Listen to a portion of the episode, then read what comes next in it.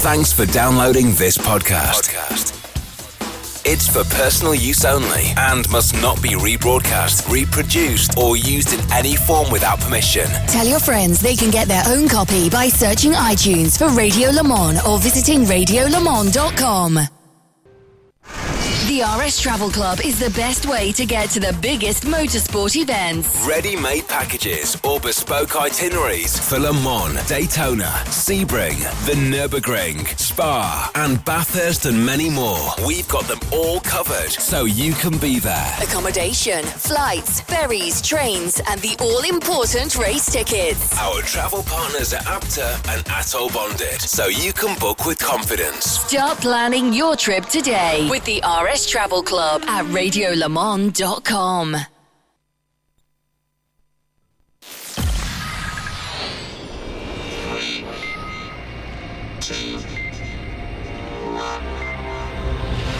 The VLN on RS3. On RS3. Part of the Radio Show Limited Network. Saturday is a day that gives you options. You can go shopping, you can watch some sports, best of all, you can stay with us on RS3 and listen to VLN2, the second round of the dedicated long distance championship around the Nürburgring Nordschleife. I'm Bruce Jones and I'm joined by Paul Truswell. And Paul, delighted to see this morning that uh, unlike VLN1, there is not fog hanging over the circuit on the Nordschleife. It's a beautiful morning, and the fans have turned out in their droves. Uh, absolutely, yes, and uh, it, it's good to see because uh, it's always nicer to race on the Nürburgring when the weather is good. Forecast is also good, uh, and the entry is fantastic, Bruce. 193 cars on the provisional entry list, um, which I think there was 160 on uh, the entry list for VLN 1. So you can tell that people are thinking Nürburgring 24 hours. Uh, and this is often the nice thing about the early phase of the VLN season because people uh, are uh, very much more interested in it. And uh, I, I'm, I'm really looking forward to this one because. Um, the the, um, the circuit, as you, we saw on the screen a little while ago, looks absolutely beautiful. Um, it's a great entry, um, and we're going to get a proper four-hour race this this weekend, as opposed to the last one, which was it was two and three quarters after the uh, the delays and things they had earlier on. Yes, it feels like you've gone out for a run and never quite hit top pace because all your plans before before an event are aiming for one thing, and then when they're, they're, interrupted, they're delayed at the start, and you don't get into your full gate. But just touching on the Nürburgring 24 hours, of course, massive focus for a lot of these teams. But just the fact we've got uh, KCMG, for example, concentrating now on this championship, even removing themselves from other racing series to focus more and more on the Nürburgring. So great to have teams in the Far East coming out to play, and uh, fans all over the world like to see those GTR Nismos, don't they? Fabulous it, things. It, it, it's a funny thing because. Um, beginning of the year, when the VLN announced this change to the BOP um, and reduced the SP9 cars, the GT3 cars, by what was it, about 5% of power, um, give, taking them about um, 15 brake horsepower down on the straights, um, upset quite a lot of people. And um, the Wochenspiegel team, Monschau team for, for the Ferrari, um, Rinaldi Racing, decided they didn't want to play anymore. So uh, they actually kind of extricated themselves from the VLN, and there was a lot of doom and gloom around. Um, and yet, and yet, as you say, KCMG is showing an interest. Um, you've got Hyundai coming in with the uh, with the Veloster uh, running as a new TCR class car. Um, that's going to run as SPX rather than a TCR class car. Um, but uh, I think that's um, going to be nice and exciting as well um, to see how much interest there is in the VLN still, despite all the little tweaks and changes that have gone on. Yes, when when I, am trying to think which driver in particular was really throwing the toys out of the pram about as early on, but it settled down, and, and as you say, 193 on the provisional entry list, more than more than 20 GT3 cars at the front end of the field, SPX in there as well, as you mentioned. But uh, just looking down the list, absolutely fantastic entry. And we've got a little flurry of rain has just arrived as the cars are going around on their formation lap. And talking of going around, we've had a spinner, but uh, spinner not a sinner, managed to get it going again. That was number 285, which is a Manheller Racing Toyota GT86. No damage done, but in fact, looking at the shots, it's. Um, it looks like the temperature's come down as well. I, I, was trying to work out if that was rain that was almost snow. It was the Milltec Motorsport uh, GT86 going around But uh, again, with slightly long shots, suddenly what had looked a glorious morning in the Nordschleife is now looking a little bit trickier. Already, of course, the start drivers in their cars going around to the grid, but on the Grand Prix loop, not the full Nordschleife bit, that is where the rain is falling. We'll look at cameras further around the circuit, but it's uh, it's hail. It's turned to hail, so that will give you a guidance as to the fact it's just just on the warm side of snow. But uh, as Paul, you've been to the Nordschleife many times, you get many sorts of weather. In fact, you were even staking it out last weekend. I, I was I was doing my homework last weekend. Yes, uh, for other reasons, I was in the area, and uh, it seemed um, an opportune moment to go down and avail myself of some tourist laps. Uh, quite a bit of the circuit's been uh, resurfaced, uh, not since I last been there. I think the whole place has been resurfaced since I was last there, because that was about 20 years ago. But uh, um, coming through the Hatzenbach and down towards the Fuchsröhre, there is um, some new surface down there. Um, but you're right, the weather can be very fickle in the mountains. Um, I said earlier on that um, it was bright sunshine. We saw bright sunshine. Um, the forecast is for continuingly changeable conditions, actually, for the rest of the afternoon, with some uh, possibility of some sleet and, as we saw, some hail there on the screens a moment ago. Now, I think, um, hopefully, the, the, problem is with weather like this is that uh, because temperatures are fairly low, the temperatures are um, barely 4, 4 degrees centigrade, so uh, fairly low temperatures. So any moisture which does come down is going to mean uh, that there's very little grip around and um, really an opportunity for people. Um, another car off on the inside on the Grand Prix loop there. Car 91 shed by Friedhoff's Alex and Max. But again, these cars are going back on the circuit. But it just shows early in the season, early in the lap, early in the day. Maybe they're trying to compress all the sorts of weather you might have in the Nürburgring 24 hours into this four-hour race. But uh, what, whereas two or three minutes ago we saw rain coming down a little more heavily at the uh, at the kink. Going down effectively behind the paddock. It's uh, light rain rather than heavy rain. That's easy for me to say, though. But uh, oh, number 91 did actually suffer some damage, and it looks so it's cracked against. This is the Porsche we're talking about, the Friedhoff uh, brothers' car. Left hand side rather tattered. Looks so that's actually clashed with a tyre wall rather some, than another car. Yeah, some smoke coming as well from that front left, but I think it's probably just where the bodywork's rubbing against the tyre as opposed to uh, any damage to. Um, pipes or radiators mm. up at the front of the Porsche there. But uh, yeah, it's not the sort of thing you want to do at the beginning of a four-hour race. So uh, the the uh, Friedhoffs will. Um, possibly just be coming straight back into the pit lane. This is on the Grand Prix loop, so they can come back into the pit lane, um, and this is uh, still opportunities for them to work on the cars in uh, on the grid. But um, I don't reckon the track is getting wet at all. I think the main issue is cold tyres, Bruce. Yeah, no, I, I, I, would concur with that. I keep staring at the screens trying to work out if it's actually just changing to snow. But uh, water. Yeah, water coming out of the side of the number 91 Porsche, so uh, that's not good. You thought it might have got away without uh, snagging a pipe, but I think a little bit of compression to the front end. Let's just talk you through the, the front qualifiers. Fastest cars, the uh, Montaplast number 29 Audi shared by Christopher Mies and Rene Rast. Just a whisk- at the time. Exactly, just a whisker over eight minutes. Eight minutes at 0.076 seconds. Cars still leaving the pits, and that put them just slightly clear of the Falcon Motorsport BMW shared by Peter Dumbreck and Jens Klingmann, and keeping the variety going. Car Collection put their Audi with Frank Stippler and Pierre Kaffer third on the grid. And, and Stippler's going to be a busy boy. He's also down to drive the car that qualified fifth, which yeah, is the Phoenix Audi. So it, it was Kaffer who qualified the uh, number 32 car, the car collection car, and Stippler was in the Phoenix car during qualifying earlier this morning. Um, so Stippler finishing up uh, fourth and sixth but it was actually the sixth place car that Stippler was driving. Pierre Kaffer, uh, another Nürburgring specialist, um, going very well indeed in the car collection car, um, which I suspect is going to be predominantly Fred Vervisch and Pierre Kaffer, and I suspect that uh, Stippler will concentrate on the Phoenix car.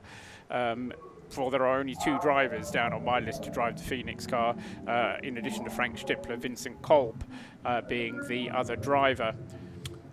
Other manufacturer variety, a Mercedes in sixth on the grid, the HTP Motorsport car, Maxi Goetz, Christian Hohenadel and Lance David Arnold, Konrad Motorsport Lamborghini, so often a feature in the last year in particular, with uh, car number seven, that is, and that's got uh, Michele Di Martino and Tom Coronel. Uh, so plenty of variety there. But BMW looking strong, and uh, 12 months ago they won VLN 2 at Rowe Racing, Connor De Phillippi and yes, Jesse Krohn. De Phillippi was on good form, finishing third in the opening round this year, so uh, still got a handle on the circuit. But I think a big factor today is simply going to be what sort of weather comes our way well, and when. yes, I mean, I think one of the good things about the VLN1 race, Bruce, because it was this two and three quarter hours compressed event, um, was that it meant that the team's normal kind of strategy was thrown up into the air a little bit because they're used to the four hour races. They're used to it being a three stop race. They're used to it being, let's say, 28 laps because normally we get about 28 laps in four hours. Um, whereas the first round was, was something a little bit different because it wasn't that. It was only two and three quarter hours. Yeah. They, they had to select a slightly different strategy um, and it meant that they could be a bit more choosy about when they came into the pits and how much fuel they put in at the pit stops in order to try and do things a bit more cleverly. So I think in some ways, um, having that uh, race as an earlier uh, uh, was a good way to start the season because it means this is the first proper four-hour race, and we're going to be seeing probably seven lap stints. And as I say, that'll be about an hour uh, per tank full of fuel. But of course, remember the rules in VLN: the longer you go on your tank full of fuel, the longer you have to spend in the pit lane. That's the way the regulations uh, define the minimum pit stop time. So the, the pit stop time is dependent upon the stint that you've just finished except for the um, except for the final pit stop, which is dependent upon the um, the distance to the end of the race. So uh, we'll uh, see how that one pans out. And uh, as I say, it is going to be four hours. Bruce. Weather report important to have people on the ground out in, among the trees. It is actually snowing at the Nürburgring. Thank you very much for David sending that over on um, Skype. At present, it's melting. Hopefully, it stays like this. Now, hopefully, it warms up and we get a dry circuit. But uh, they're going to have a look on the inspection lap apparently and just check uh, if there's any snow anywhere on the track. But I sort of feel that should be part of the deal. If you're racing the VLN, you take what comes your way. you have got a challenging enough circuit. Get on with it, but that's just me being rather Spartan about the whole thing. But anyhow, so they're going to investigate that. Thank you very much uh, for David for letting us know. Do keep the messages coming. So uh, the leaders of the championship at the moment are um, the combination of the key team that won the first round because uh, 23 starters there were, I think, in uh, the SP9 class. It was certainly the most populous class, and because again of the way the points work, you get more points uh, in your class if there are more cars, more starters in your class. So Nicky Catsburg, Marco Wittmann, and John Edwards currently leading the championship by virtue of having won the first round outright, but also because the SP9 class was the most populous class. That is not the case in uh, this weekend's entry list, Bruce, because I think it's the uh, BMW M240 Racing Cup class which is the most populous uh, this time, uh, which is the Cup five, uh, he said. Yes, I'm quickly shuffling um, papers to find the nomenclature. Actually, no, there's 22 no. in Cup 5. There's 27 cars in the V4 class. So um, within the uh, the V4 class, that is the most populous, uh, and so that will be scoring the most points uh, if you can win that class. That's for the two to two and a half litre production cars effectively BMW 325i's that, that, sort of fills that class. So ready for kickoff at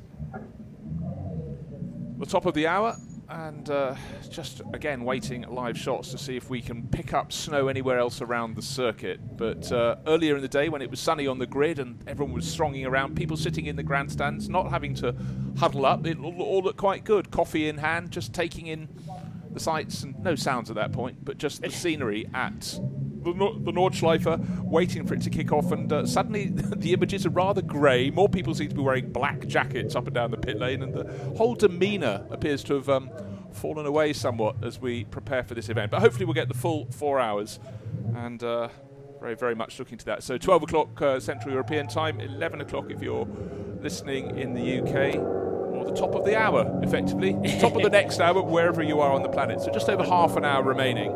Unless you're in India or one of those places. Oh, yes, which- half-hour which difference. Have a half hour time difference as opposed to a whole hour time difference. Yes, I very nearly got caught out by that. Right in the southern tip of uh, Argentina, there was a half-hour time change, and I'd been around for for ages ahead of waiting to catch a coach, and I very nearly missed it, despite a sort of five-hour standby.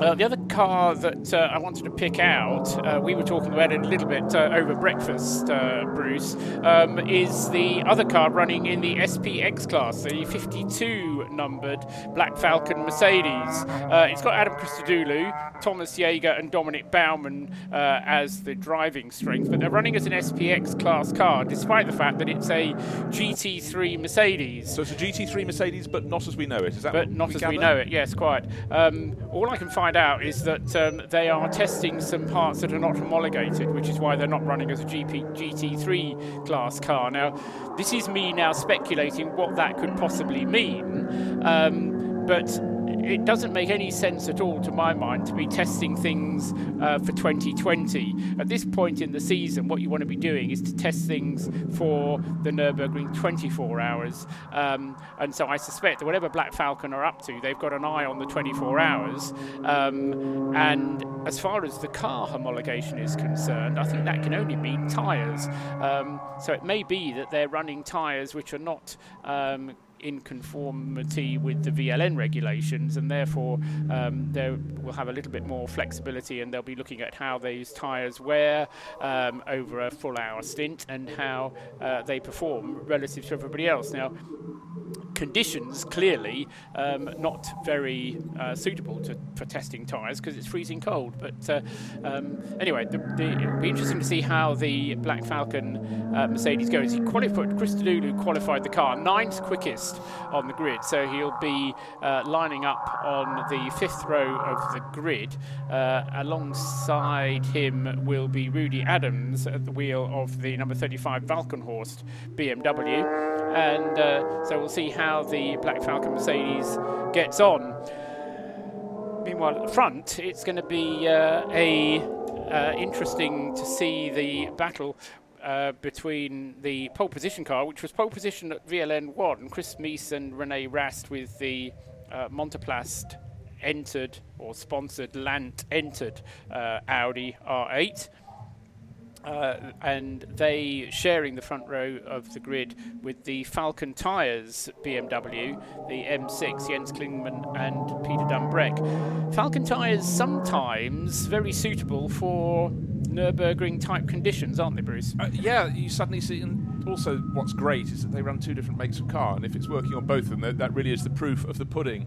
Um, but just one thing a little bit interesting there, Paul. I was just looking at a long shot down to the starting grid, yes, thinking, yes, it's definitely snow, and then I saw it actually not falling, but rising in front of the camera, because I was trying to look for wind conditions. In fact, almost no wind at all when you look at the marshals standing at the side of the circuit with their yellow flags to guide people left or right. Their flags are absolutely at a standstill. So a little bit of fl- blustery weather, maybe just around the end of the grandstands there over the start finish straight. But uh, the encouraging sight is the fact that uh, we have a whole gaggle of cars waiting to get into position. Krohn Racing hidden among uh, the runners, car number 78, which is uh, a Porsche. Tracy Krohn, and of course, if you have Tracy, you have Niclas Jönsson. They've driven together for what is it now? Is this the 15th season? Ooh, yes, something, something like of that, that yes. ilk, and they're Yes. racing in um, the SP7 class. So again, yet more driving as a pair. I mean, Tracy, Tracy just can't shake off this racing bug, can he? He just simply loves it. And for Niclas Jönsson, very affable Swedish driver, it's, it's been he's been such a good partner for Tracy on all their racing exploits. Start delayed. The message had just flashed up, so. Uh, there we were, feeling slightly smug earlier, thinking, Haha, for VLN 1 they had the fog, we're fine, we've got sunshine. We don't have the sunshine anymore.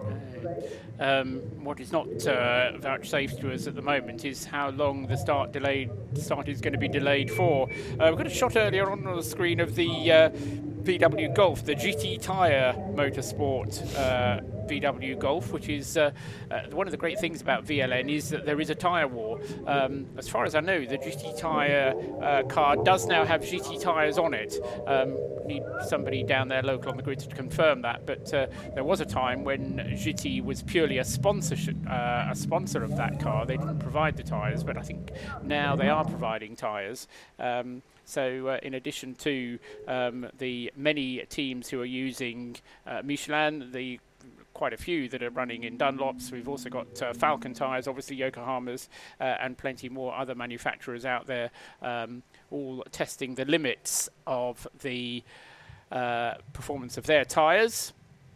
Uh, we're advised now that uh, race control is in the process of checking the track uh, to ensure that uh, none of the snow that has fallen has settled.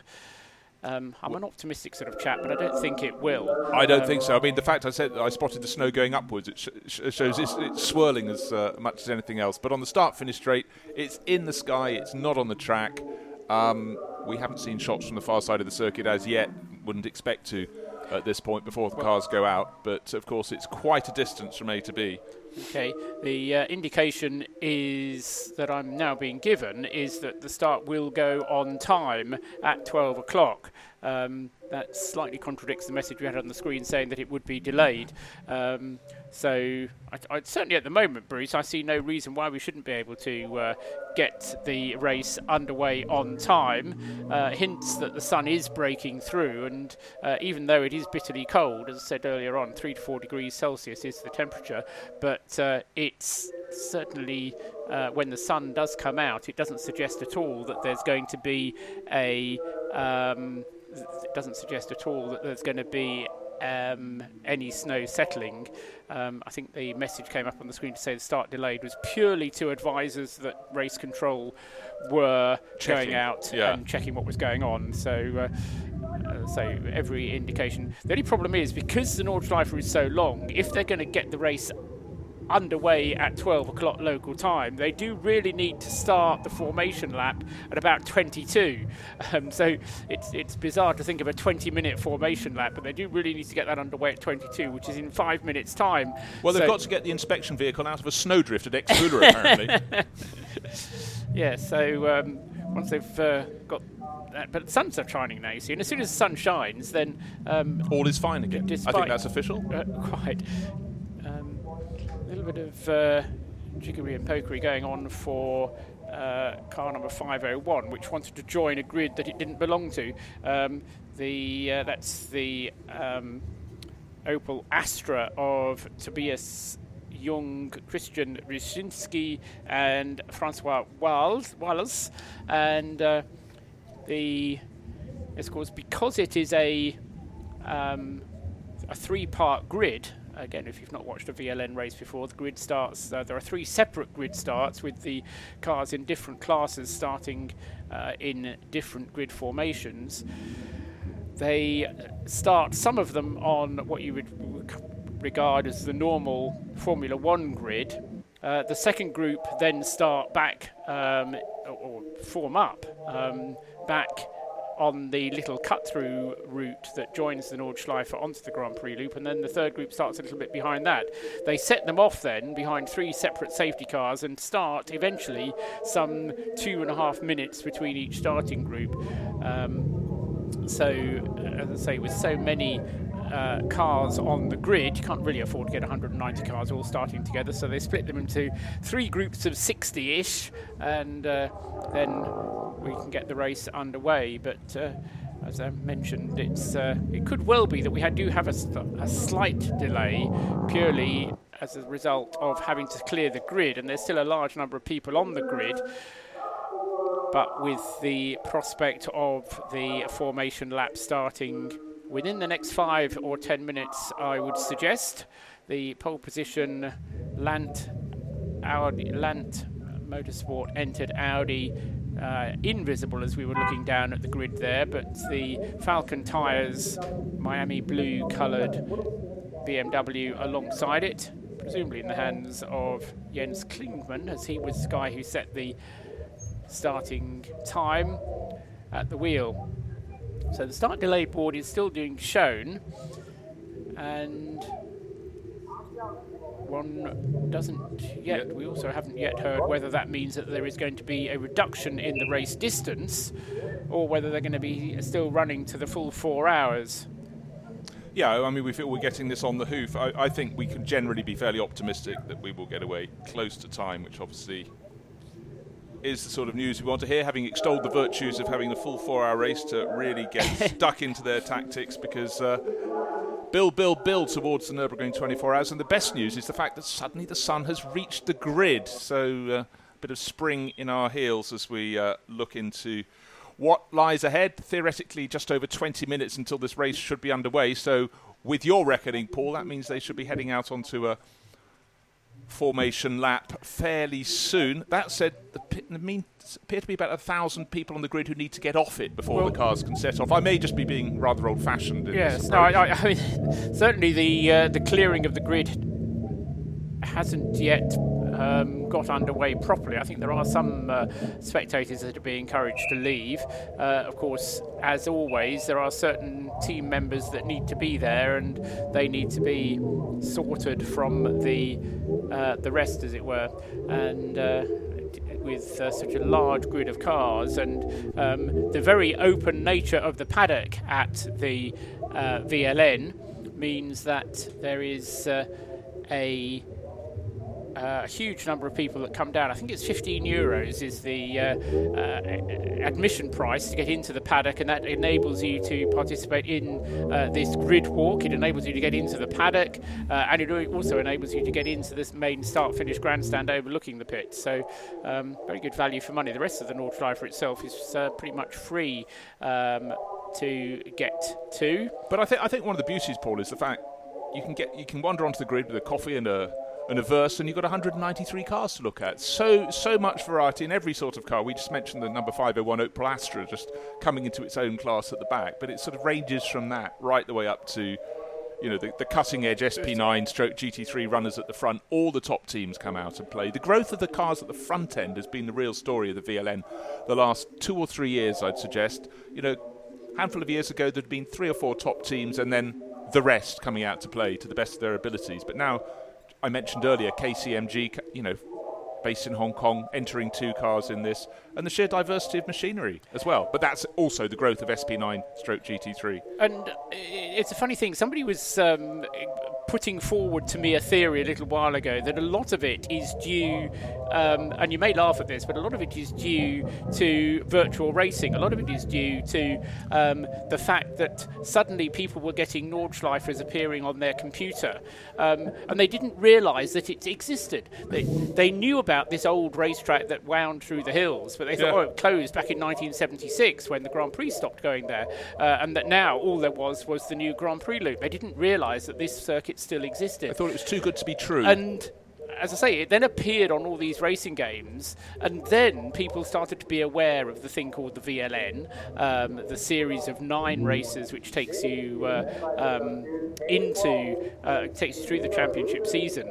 But also, then what the VLN did was to align themselves with the uh, Nurburgring 24-hour race, uh, and so that in order to get your license to run at the Nurburgring 24-hour race, you had to compete in a certain number of VLN races, uh, and then also by doing well in the VLN races, you also get into the Super Pole um, top 40 shootout for grid positions for the Nürburgring 24 hours. And all of that just adds to the popularity and the knowledge and the general awareness of the whole VLN series. Um, and, you know, the, the, the, evidence is out before our eyes at the moment, you know, the huge and, success of the series. And here we are with it being streamed all around the world running on RS3 today. Very busy weekend for Radio Show, Show Limited. Um, Friday, Saturday, Sunday, it's go, go, go all around around the globe. But hopefully, us for us on RS3, we will be go, go, go here at the Nürburgring very soon indeed. The start was due to be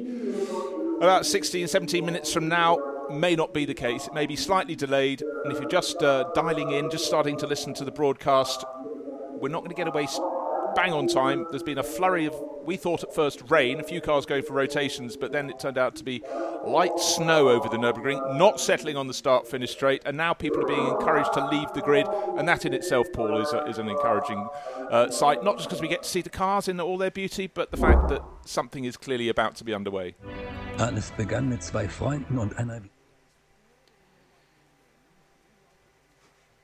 so, so yes, I mean uh, it is uh, going to get underway relatively soon. I think the thing that, that, that, that there's two aspects to it. Um, one is is it going to still be a four-hour race, or is it going to have? I mean, there is no curfew curfew as such at four o'clock, um, but it, that it may be that uh, the race, um, because of various um, other requirements, is uh, needs to be finished at four o'clock.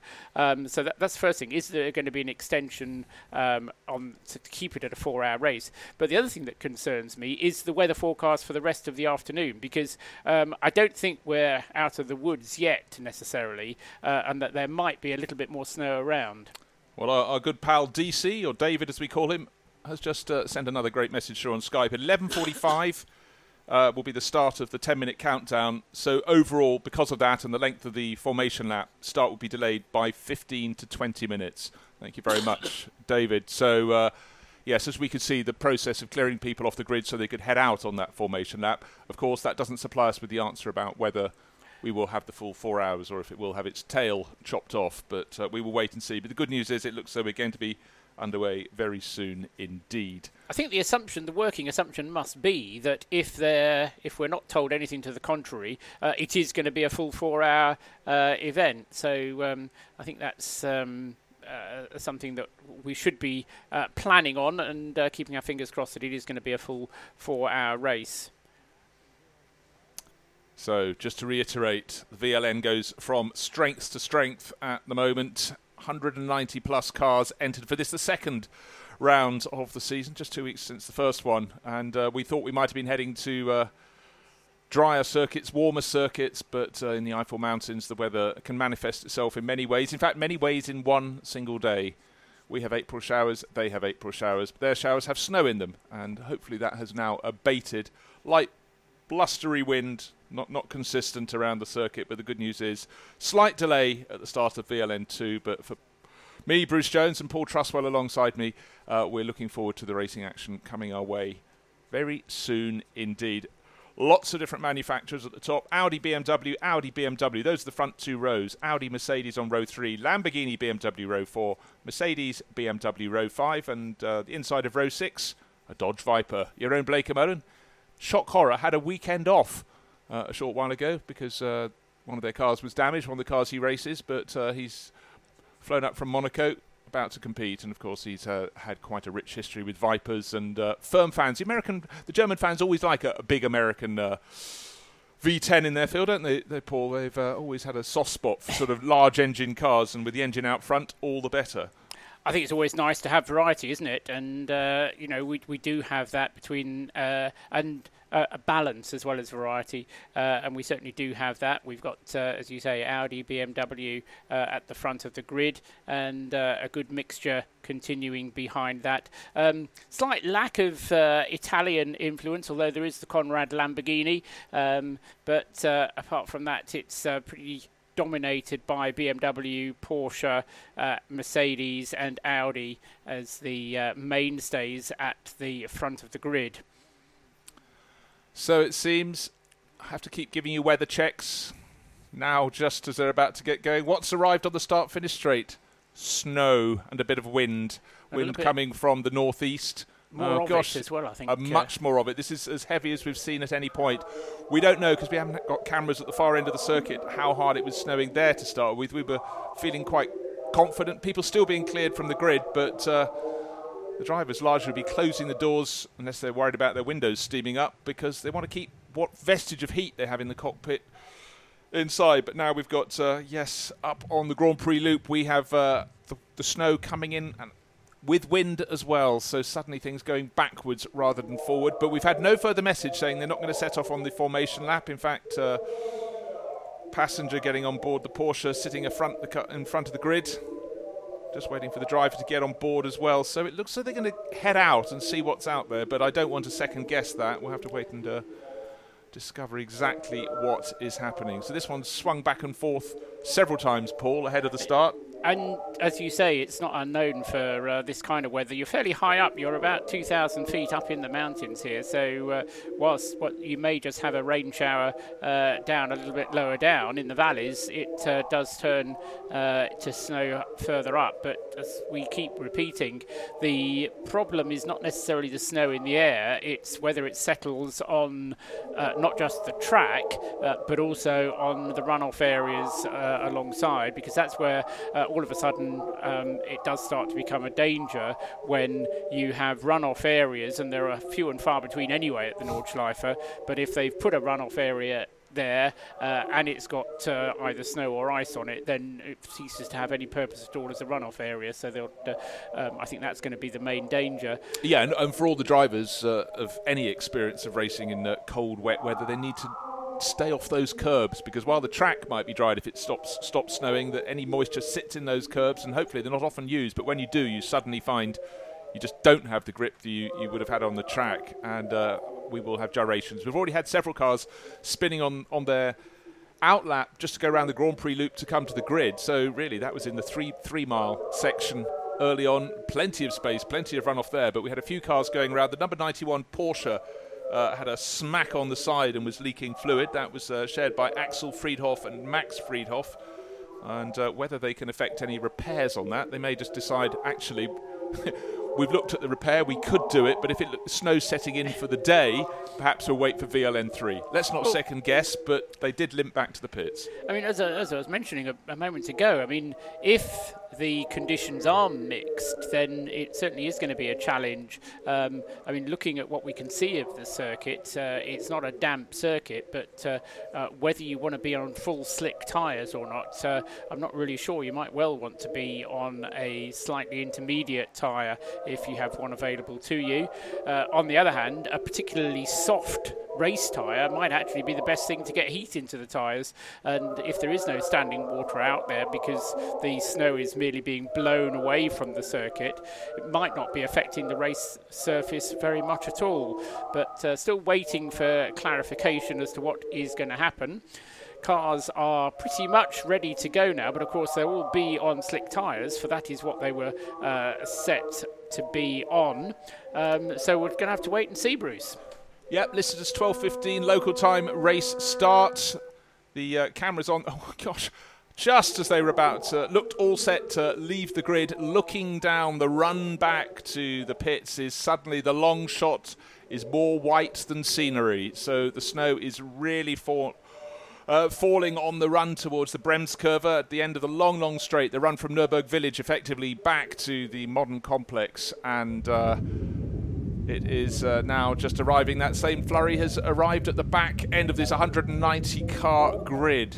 But still, people looking to the front of the grid to see if there's any further signal. Further back in the second batch of cars, Paul, I noticed still quite a lot of people hanging around. So they haven't been hurried off the grid. So there's a lot of waiting, a lot of listening trying to work out uh, when exactly this is going to be underway. Still listed as a 12:15 start, but I have a sneaking feeling that is going to keep changing. That said, the backside of the Grand Prix circuit, the low area behind the paddock, the, the kink, hardly snowing there at all. So it's just arriving on the wind. The higher ground, maybe the lower parts of the circuit, might be okay. But uh, again, whenever shown a long shot, the sky cannot be seen because the sky is white. The sky is just hanging there. But this this is the issue, isn't it? Because it's already well delaying the start, but you get the race underway, and, and then this uh, there's going to be another uh, flurry. There's going to be another belt of uh, of this. Uh, very light snow. I mean, it's, it it does look spectacular because of the way that the cameras are set up, but uh, it's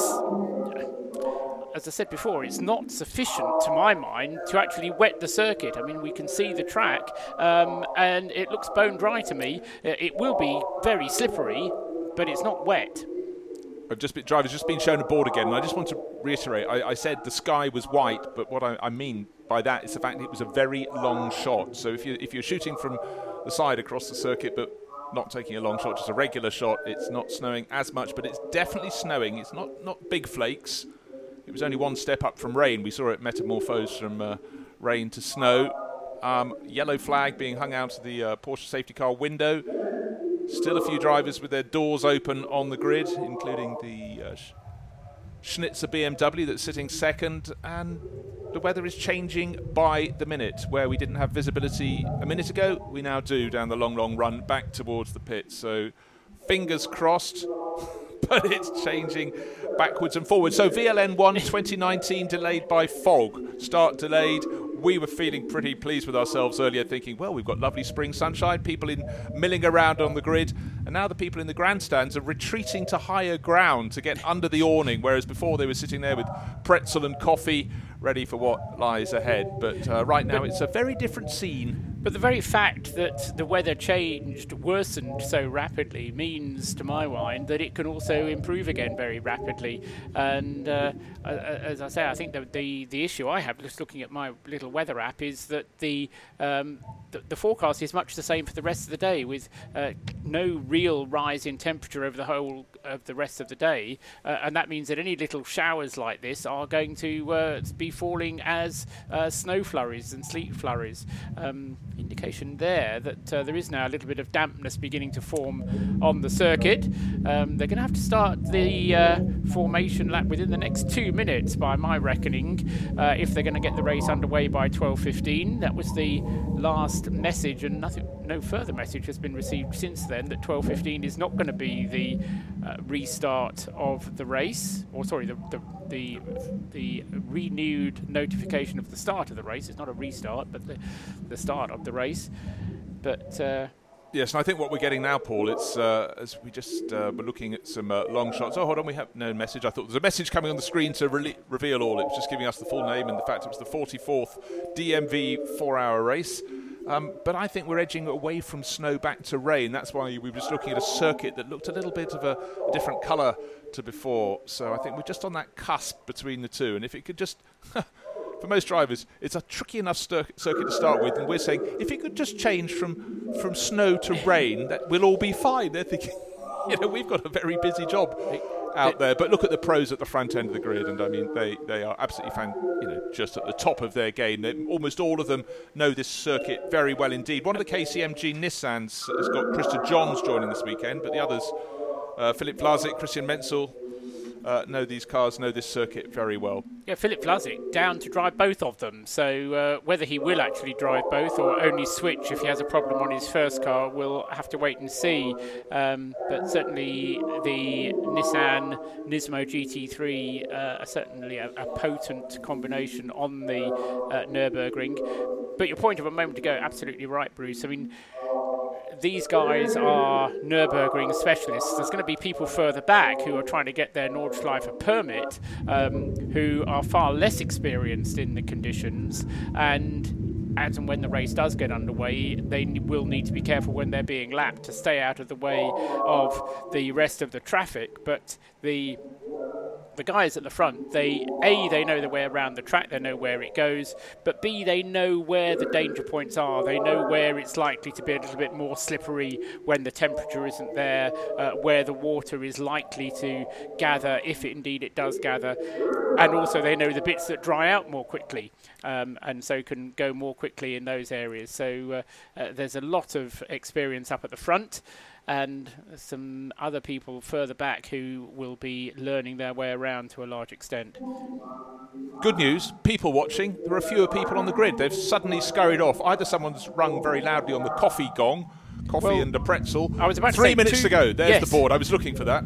Yes, I was about to say two boards have been shown in about two minutes of each other, and my guess was going to be one was a it was either a three-minute board and a one-minute board, or a five-minute board and a three-minute board. But it was five and three, uh, so we've now got a three-minute board. This is for the start of the formation lap, and in fact, the formation lap is now underway. So uh, before uh, the scheduled start time of 12 o'clock. We are getting the formation lap underway for VLN2. Kicking the off at 11.57. I just noticed the clock as they, they beat through, but. Uh, as the cars move away, you know what? They're kicking up a tiny little bit of spray. Fantastic low camera angle. And what we saw early on was uh, this rain turning to snow around the Grand Prix loop. Couldn't see it out on the full Nordschleife, so we'll keep an eye as the cars go down to the first corner, that uh, double apex right hander.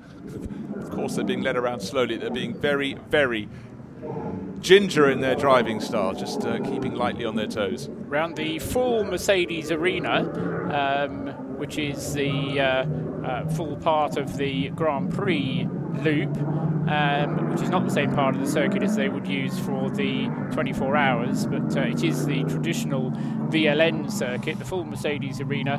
But then they cut through halfway down. Uh, they go right where they'd normally go left, effectively, don't yes, they? They're starting right. to drop down the slope.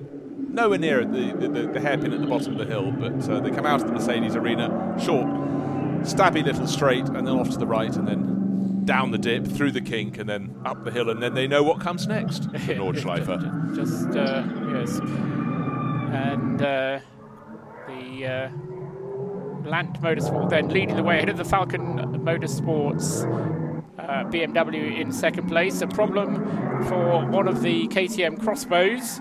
Uh, three cars running in the KTM crossman, X-Bow class, this being the Georg Griesemann uh, Teichmann Racing X-Bow. He's going to have to kick himself. He's the only driver listed for that car at the moment and uh, knows this circuit very well. But then, then again, that's what this formation lap is for. Not for spinning, but just for, for checking the situation. I must say, again and again, when they show the kink behind the paddock before they rise up and go through the chicane, it tends to be dry. Norwegian driver Runar Wagner joining Georg Griesemann okay. uh, in the number 930 Cup X car. Um, so uh, he, whether it was uh, Griesemann or Wagner, not sure, but. Uh, I don't feel they'll be alone, so they fall to the back of their their particular pack of cars. That should be the lead pack of the three. Now, cars that stand out in the weather, that HTP Motorsport, uh, the bright yellow and uh, sort of acid yellow and green markings on that, sort of one of the easier cars to pick out in the Merc. Just to reiterate, that's driven by Maxi Götz, Christian Hohenadel, and Lance David Arnold. HTP Motorsport been doing great things, obviously, with Mercedes for years. The second grouping of cars now being led away from the grid. And uh, I dare say the weather they're experiencing as they go to turn one into the Mercedes arena is already different from the weather being experienced two minutes, three minutes before. Uh, by the lead grouping. So if you're just uh, not coming worse, in, though, I would say it's not certainly not worse now than it was when the GT3 cars went through. No, I'm, I'm with you on that. And if you just were cutting it fine and joining us on RS3 to grab the start, the four hours of VLN2 hasn't quite started yet. We've had a little flurry of snow arrive and uh, they were probably going to be about 15 minutes late to the start of the race. There seemed to be a bit of umming and ahhing on the grid. They were looking for reports from around the circuit to check on weather and, most importantly, track conditions. And uh, they'd been given the nod to get underway. 190 cars or so coming out to play.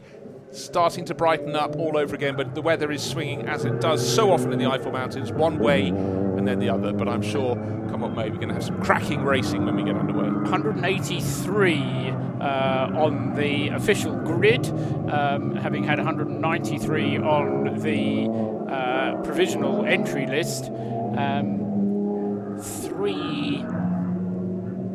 Uh, yeah, no, one, one car didn't start qualifying, but uh, everyone else uh, down uh, to quali- to take part in the race starting in three separate groups and the second group already underway with their formation lap. Full lap of the Nordschleife behind a pace car takes around about 15 minutes. Uh, at full racing speed, the fastest lap of the uh, practice session, the qualifying session, just a whisker, seven hundredths of a second over eight minutes. Um, and quite a large margin, 1.3 seconds was the gap between Rene Rast and the best of the rest, which was Jens Klingmann in the Falken Motorsports BMW. That was uh, the second fastest car. Third fastest, the Audi of Pierre Kaffer. Kelvin van der Linde was, for, uh, sorry, it's not Kelvin, it's Sheldon, Sheldon. Linde uh, at the wheel of the BMW number 42 on the outside of the second row of the grid, and the third row of the grid, Frank Stippler.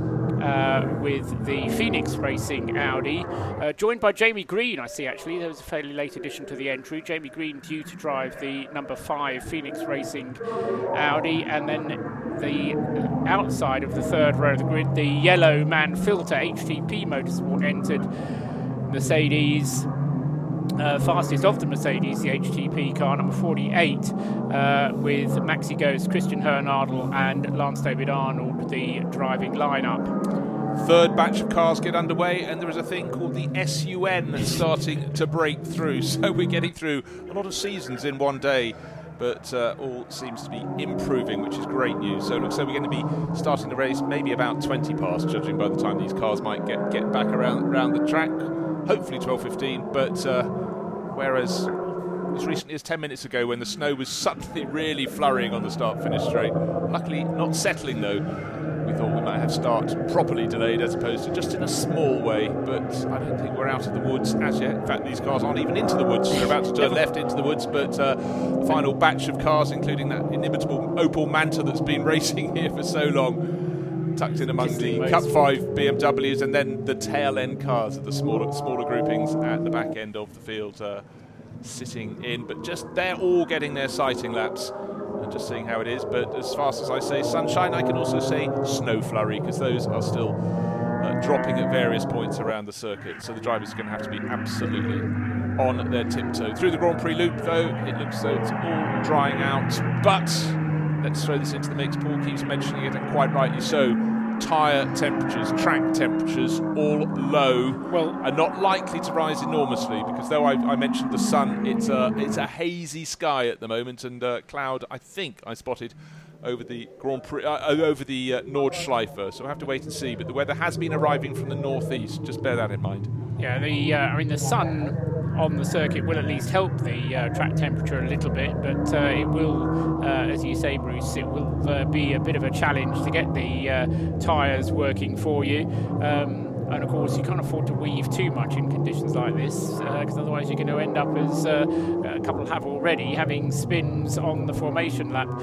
Um, I mean, never mind about four seasons in one day. It's four seasons in a single formation lap um, as the uh, final group of cars. in the uh, very highly populated uh, classes, the V4 class we said earlier on, not 27 cars on the entry for them, uh, 22 cars entered in the Cup 5 class. The uh, Cup 5 class being for the new BMW M240i Racing Cup. Um, this is a new class for this year. It was the uh, M235i last year, you'll remember, but the 240i, which is the new spec of uh, BMW, it's still a 3.5 litre car, uh, but BMW just chooses to call it BMW M240i. Um, I think the only difference is a slightly bigger end plate on the rear wing, and there's something at the front that's slightly different. But uh, they it still runs a three and a half litre car, even though it's called an M240i. I got very excited when, when they announced the 240i. I thought more power, more power, the sort of thing that Jeremy Clarkson likes to shout about. but always been a fan of more power, but that wasn't uh, indeed the case. But uh, yeah, but it's been such a success since they launched that, and um, our only concern is the fact that uh, the vast majority of the cars all were painted uh, in the blue and orange of one particular team, and wherever you look, they seem to be not helpful. There'll be three of them in a five-car pack, so uh, from a totally uh, selfish point of view. Just uh, let's give you a clue as some of the camera cars going around uh, circuit at the moment. Car number two, which is going to be carrying one of the cameras. It's the Get Speed Performance Mercedes, shared by Philip Ellis, Fab- Fabian Vettel, Jan Seyffarth, and Christopher Brück. Car 57, which is an SP7 Porsche from the Black Falcon team. That will be carrying another one of our cameras. We like to have them liberally sprinkled around the field.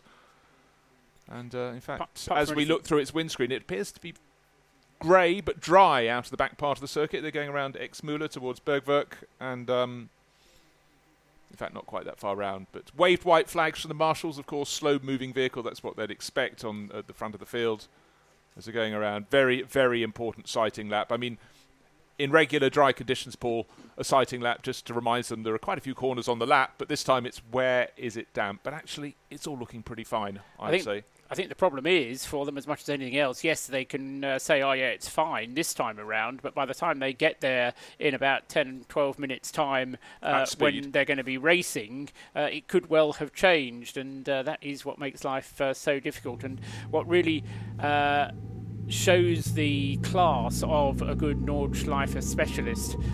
The 917 is the next of the camera cars to make a note of.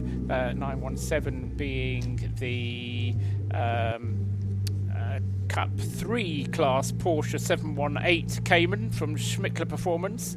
Uh, Ivan Jacoma, Claudius Karch, and Kai Riemer, the drivers of that one, just coming out uh, from the Breitscheid Bridge and up the hill towards Hohe Acht, the highest part of the circuit, and uh, then beginning the long descent down through the sequence of Wippermann curves and down to the big spectator enclosure down at Brünchen.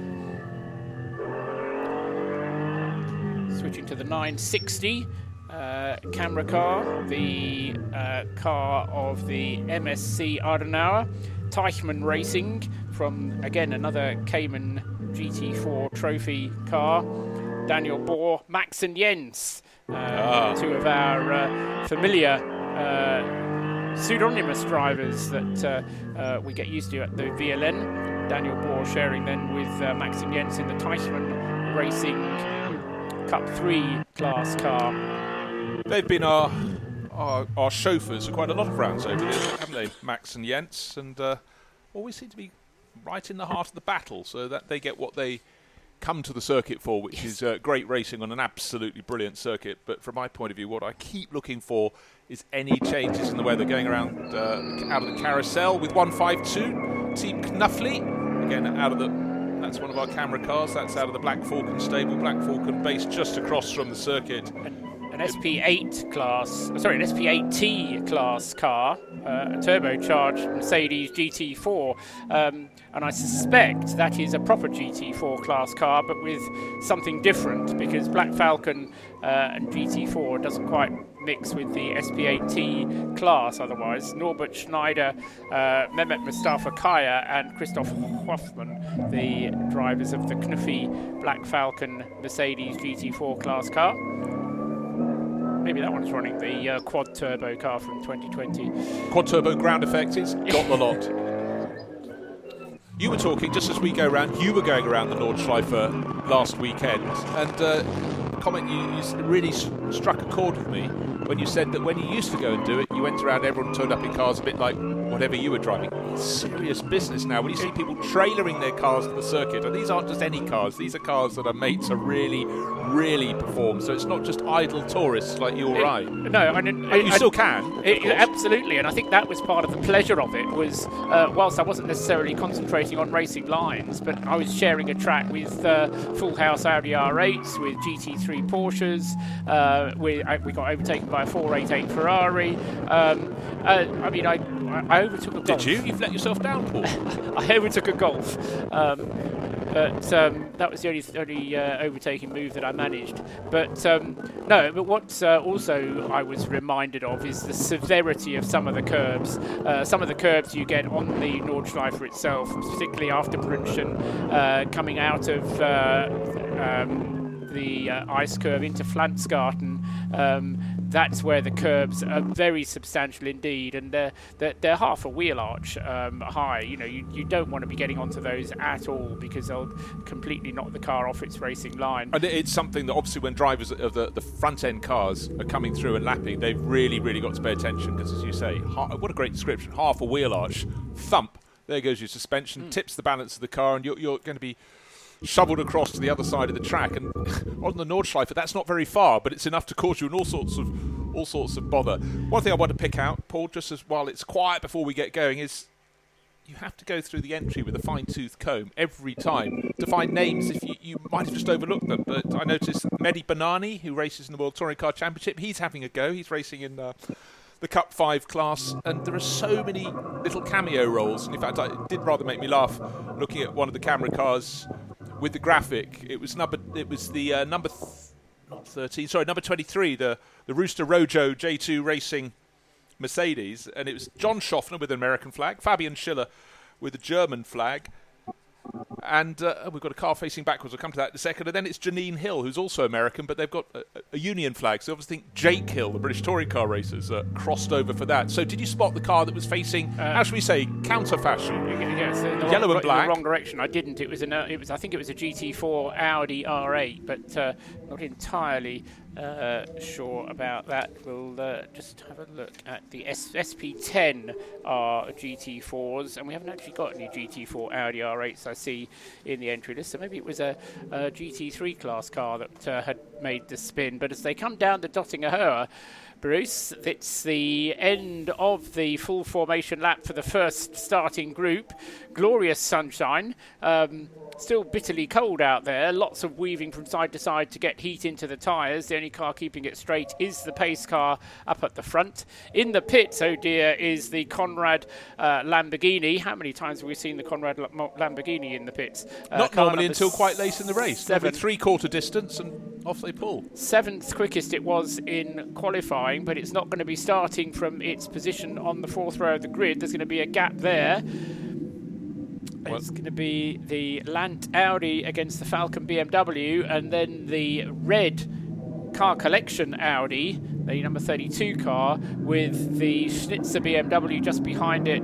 Kelvin van der Linde, car number 42. Kelvin van, sorry, Sheldon. I've done that before. yeah. Sheldon van der Linde, the uh, driver who qualified it, as they come into this final section after the Antoniusbuche and into Tiergarten. What I had forgotten is quite the extent of the hill you have to come up at the end of that little uh, portion. Two GT3 or SP9 class cars, as we call them here, in the pits. Phoenix Racing, the one we mentioned, Jamie Green green should have been on board. That should have been starting fifth. That is also take, going to be taking the start from the pit, pit lane. So a fair bit of shuffling. But what we can tell you is the Montaplast Audi is on the inside of the front row, and the turquoise nose of the Falken Motorsport BMW alongside. I wonder if those cars are in the pits on a different tyre, more suitable to conditions. But uh, for my money, Bruce, this is slick, slick tyres conditions. Uh, it certainly is. So interesting. The cars number five should have been starting fifth, and number seven, rather kindly, should have been starting seventh, starting from the pit lane. But it's Montaplast Audi from Falken Motorsport BMW, Car Collection Audi,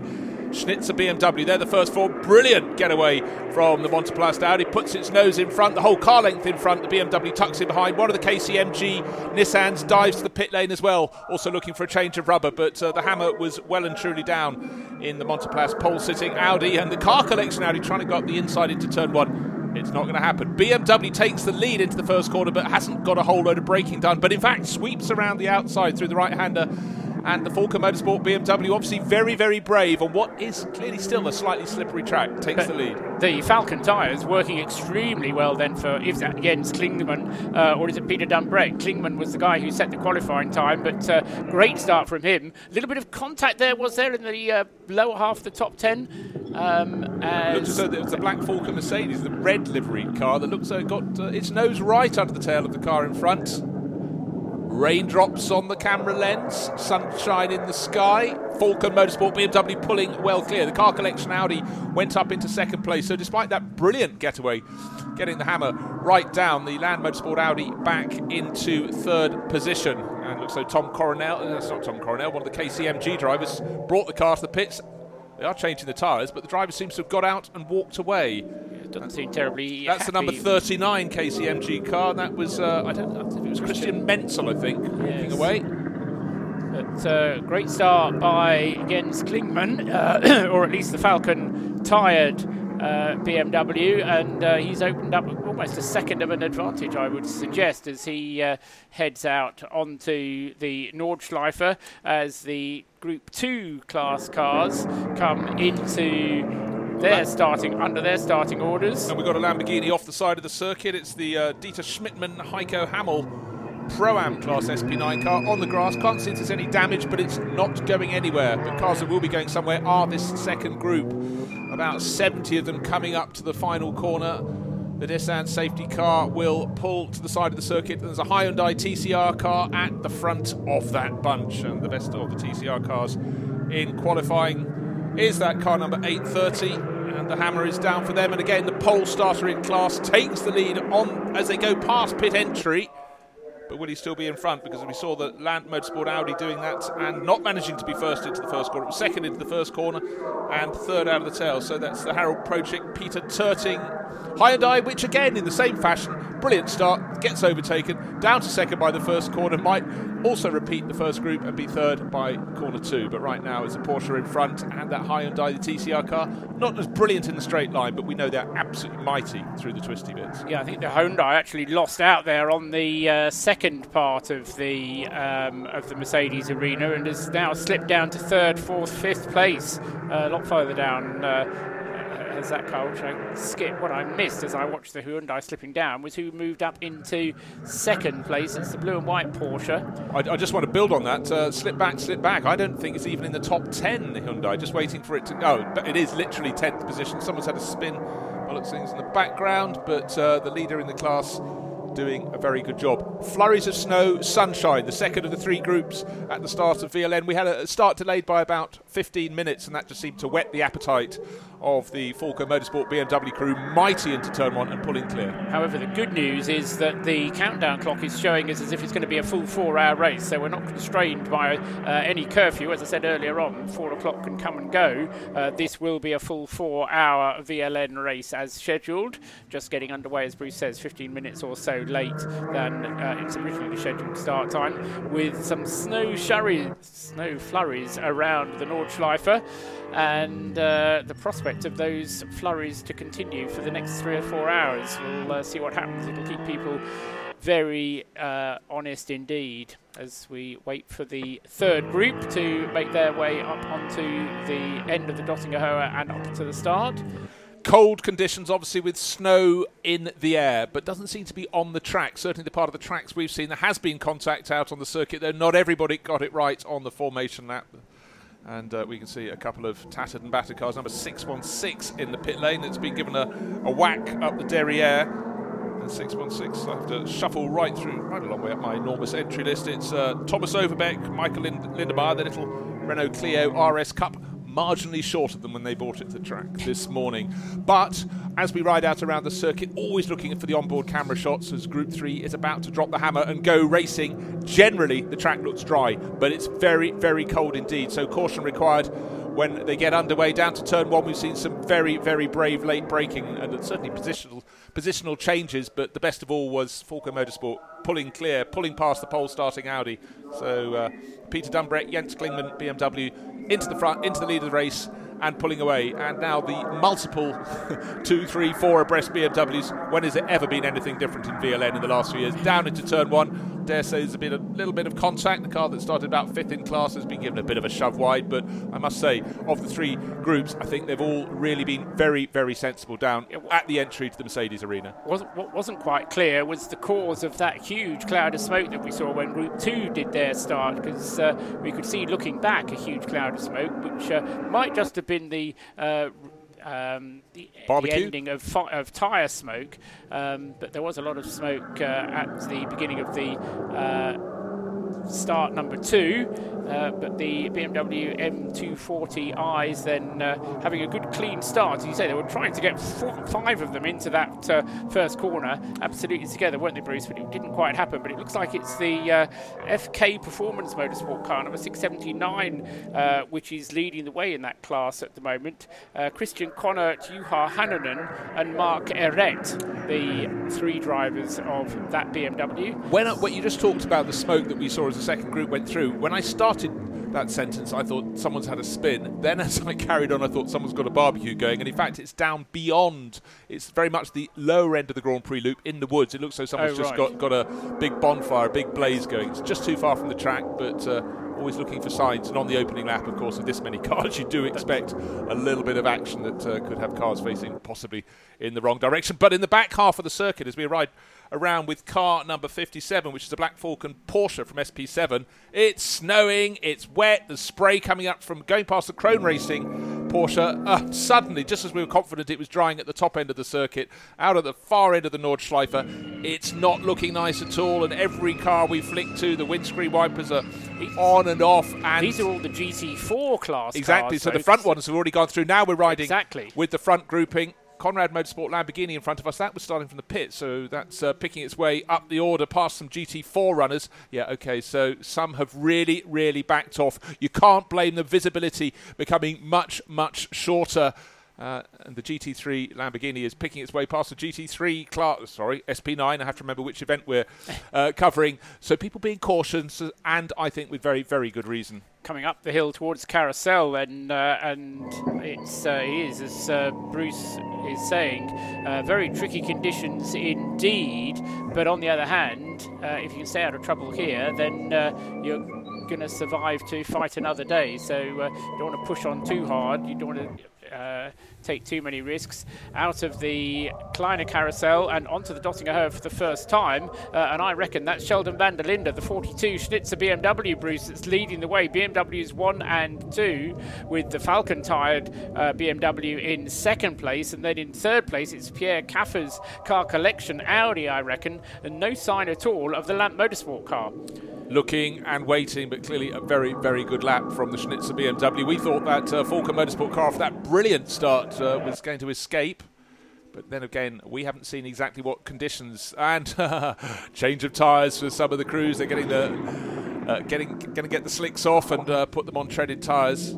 Wonder if anybody Well, has they? started on treaded. Yeah, I mean that's a difficult decision to make, isn't it? Do you come Too in? early. Do you stay out? Because uh, only the driver really knows what the conditions are like for the full uh, extent of the circuit. And worth pointing out, of course, at that point, though they were bringing some uh, other tyres towards the front with some tread on them, the pits are in actual near sunshine. It's the far end of the circuit, so uh, communication has to be very strong. The Land Motorsport Audi, weaving as it does so, goes over the start finish line, so it's fallen from pole. In, now it's running just in front of the car that qualified 11th, the Team Zakspeed uh, Dodge. So things are changing now. It looks so snow is falling on the gro- at the exit of the Mercedes arena that the Schnitzer Motorsport BMW is being pushed very, very hard indeed by the Black Falcon.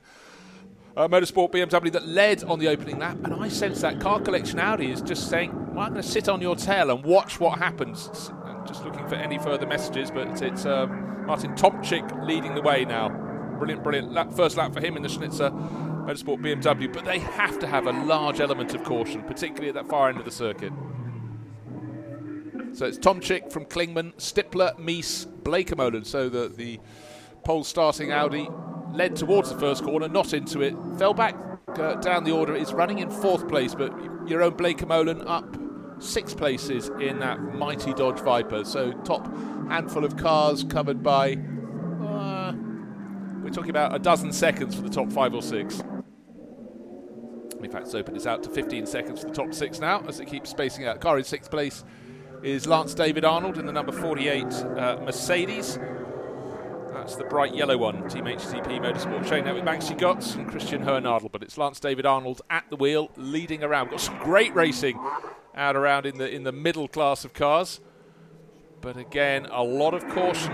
And uh, when the class leaders in SP9, the race leaders, were heading down to the far end of the circuit, the section around Wehrseifen, Bergwerk, I think the conditions were okay. But certainly when the second group of cars got around there, things were looking very, very dicey indeed.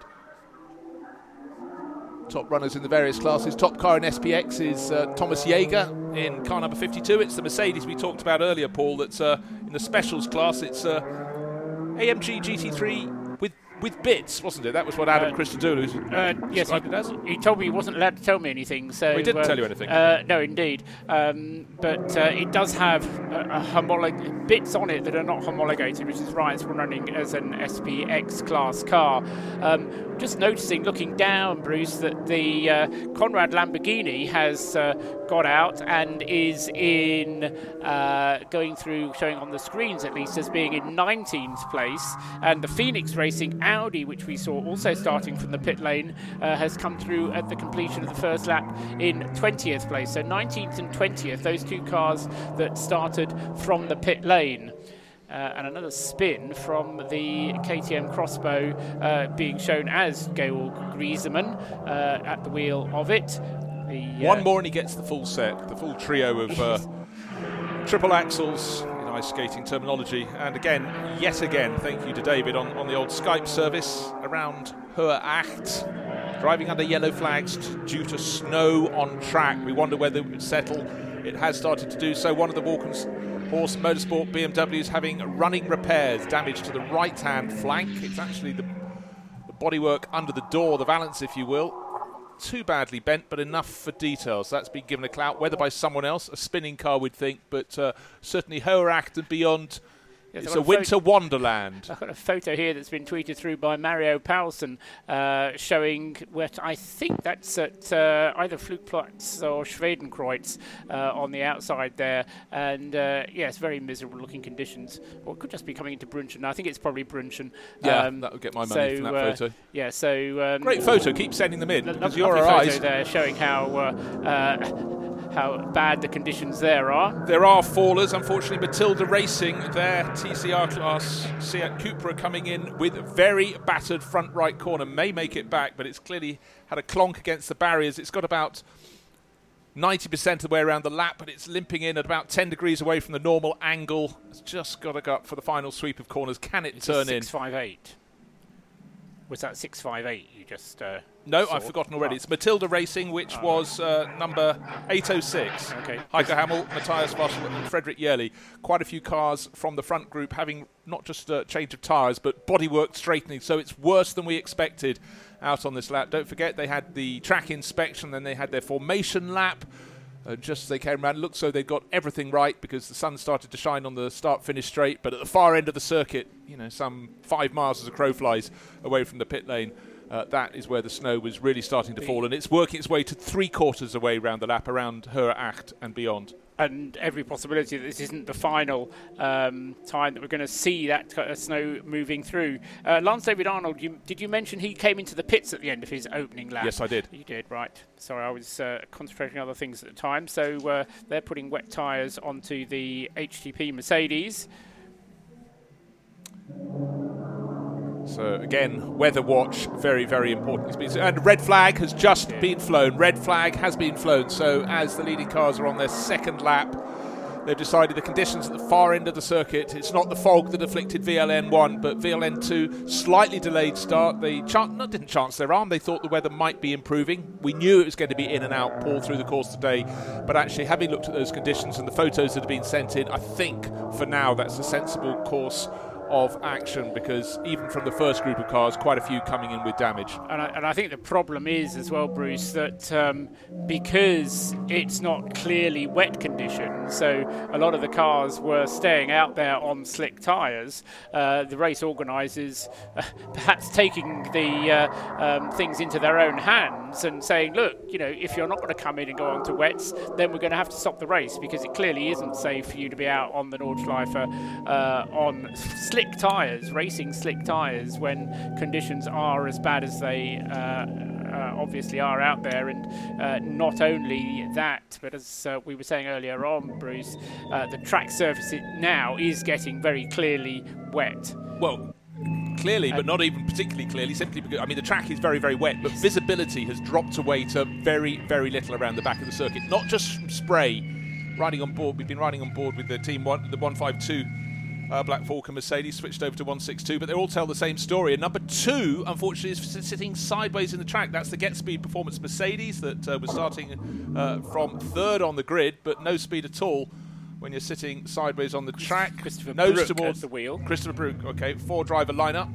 And in fact, the snow is starting to settle on the grass just in front of the barriers around the back of the track as we go past the Stricken Get Speed Performance Mercedes with its tail. There's an ambulance on the track working its way around, hopefully for no further purpose, but uh, tail to the barriers and the yes, where there should be grass around the far end of the circuit. All cars into the pit. Red flag. That is snow now settled on the grass. Yeah, exactly. And uh, what I was saying earlier on about the runoff area, there isn't very much of it at the Nordschleife, um, but where it is, uh, there is a bit of runoff area. Then, as uh, Bruce says, just uh, snow now settling on those areas, and so. Um, yeah, the organisers didn't really have a lot of uh, option but to stop the race uh, when only one full racing lap had been completed, but not by everybody, because uh, only the leading GT3 class cars had done their full first racing lap. So it may well be that in terms of the uh, race, um, we get a complete clean restart with no. Um, where everybody being allowed to restart from the original starting positions. Uh, so good news perhaps for Land Motorsport. Bad, Um, bad news, though, uh, in, in so many ways for those that do have to continue around for this second lap, no longer at racing speed, providing they can see the red flag, of course. But various points, I talked of the, the snow on the grass beside the track. In fact, I could see some crushed snow where drivers had uh, gone across the circuit, clanged the barriers on the outside before bouncing back to the circuit. So some have clearly been caught out. We saw that number 806, Matilda Cupra, limping in, front right wheel. Uh, clearly not at the right angle, bodywork bent. So very, very careful for these drivers as they work their way back. So a day that started with uh, fine sunshine and a spring-like day. Even looking from the onboard cameras, it's very, very hard to see the marshals waving those red flags at the side of the circuit. The message has been put across the drivers. They're coming in slowly, but uh, day has almost turned into night.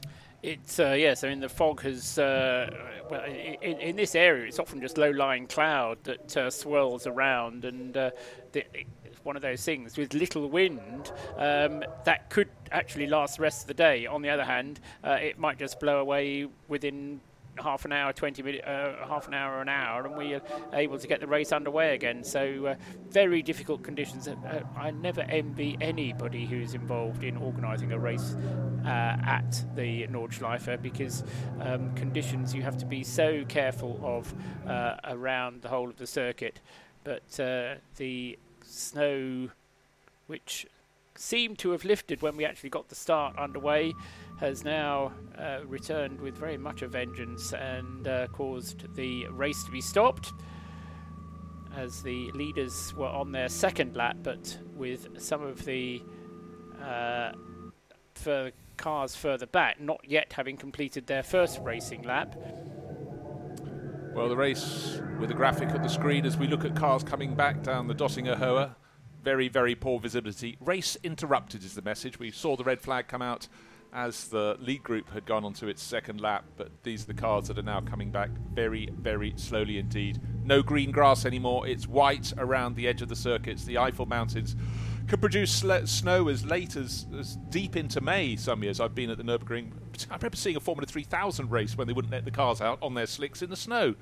I was very, very uh, under underwhelmed by all of that, and that was, of course, just on the Grand Prix circuit, not the Ford Nordschleife. But it does look like something, you know, I think any person with uh, petrol in their veins would have on the front of their Christmas card, their image of choice. But uh, right now, it's a case of getting the cars out on the circuit with the red flags being waved around the full distance of the Nordschleife, back to the pits to a modicum of safety. But drivers all being very careful indeed. We have had a few fallers.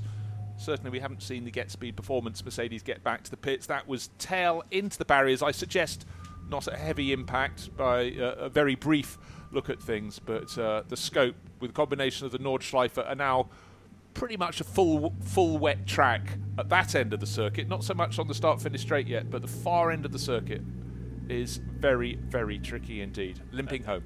I think the uh, the other concern, if I were race directing this, is um, how the conditions are going to improve. Because even if the uh, sun does break through, uh, we're going to need a bit of a rise in temperature to get uh, the water away, and certainly to get the snow on the grass verges to be melted. Well, Paul, you brought up a point earlier. You, you were talking about the few runoff areas you have around the Nordschleife it's one thing if it's grass. If it's wet grass, it's bad. If it's snow on top, it's it's, it's even worse. It's Over the gravel yes. traps, they, they, effectively cease to exist when you have this level of um, extreme weather. Yeah, and absolutely. Uh, That's and uh, I say that would be my concern is how. Um, good the conditions are going to have to get in order to make it able uh, to be restarted. I mean, they can get them onto wet tyres, um, which will certainly be more suitable for uh, driving, but uh, it wouldn't certainly the visibility, to my mind, isn't even good enough at the moment to get this race underway again. No, we came into this event expecting flurries of weather. We hadn't quite, we didn't expect it to be warm. It's after all just mid-April in the Eifel Mountains. We didn't expect snow, and uh, that certainly I think has well, it's caught everybody on the hop. But red flags are being flown for a reason, and that is even as the last of the cars work their way back towards the security of the paddock. It's very, very hard to see. No wonder they're bringing them back as carefully as they possibly can. So, uh, great images if you want to just check out the uh, live stream around the world or carry on listening to us on RS3. Uh, the Teichmann Racing Porsche Cayman. We're enjoying the view through its windscreen, but I don't suppose the driver is particularly A because he'd want to go racing, and B just simply because it is so, so treacherous around the Nordschleife and it really does emphasise how long the lap is, just the amount of time it's taking these cars to go back, and they haven't got as far yet as uh, Galgenkopf, so that it can get onto the relative simplicity of the Döttinger Höhe, the straight that brings you back to the end of the lap. It's tiptoe stuff. And again, looking at the surface, Paul, you talked about. Um, all sorts of parts having been resurfaced. This is an opportunity where you can see the joins in the resurfacing, where you can see the patches that uh, contain the snow and the, the moisture from the snow better than others. But it's not just the falling of the snow, it's not just the water on the track, it's also slightly misty in there among the snow too. It's really compacting a lot of weather circumstances. The wind appears to have picked up since uh, we we came on air about an hour or so ago very, very difficult conditions. So yes. VLN one hit by fog, VLN two hit by snow. What's coming well, up for VLN three? uh, yeah, camels on the track.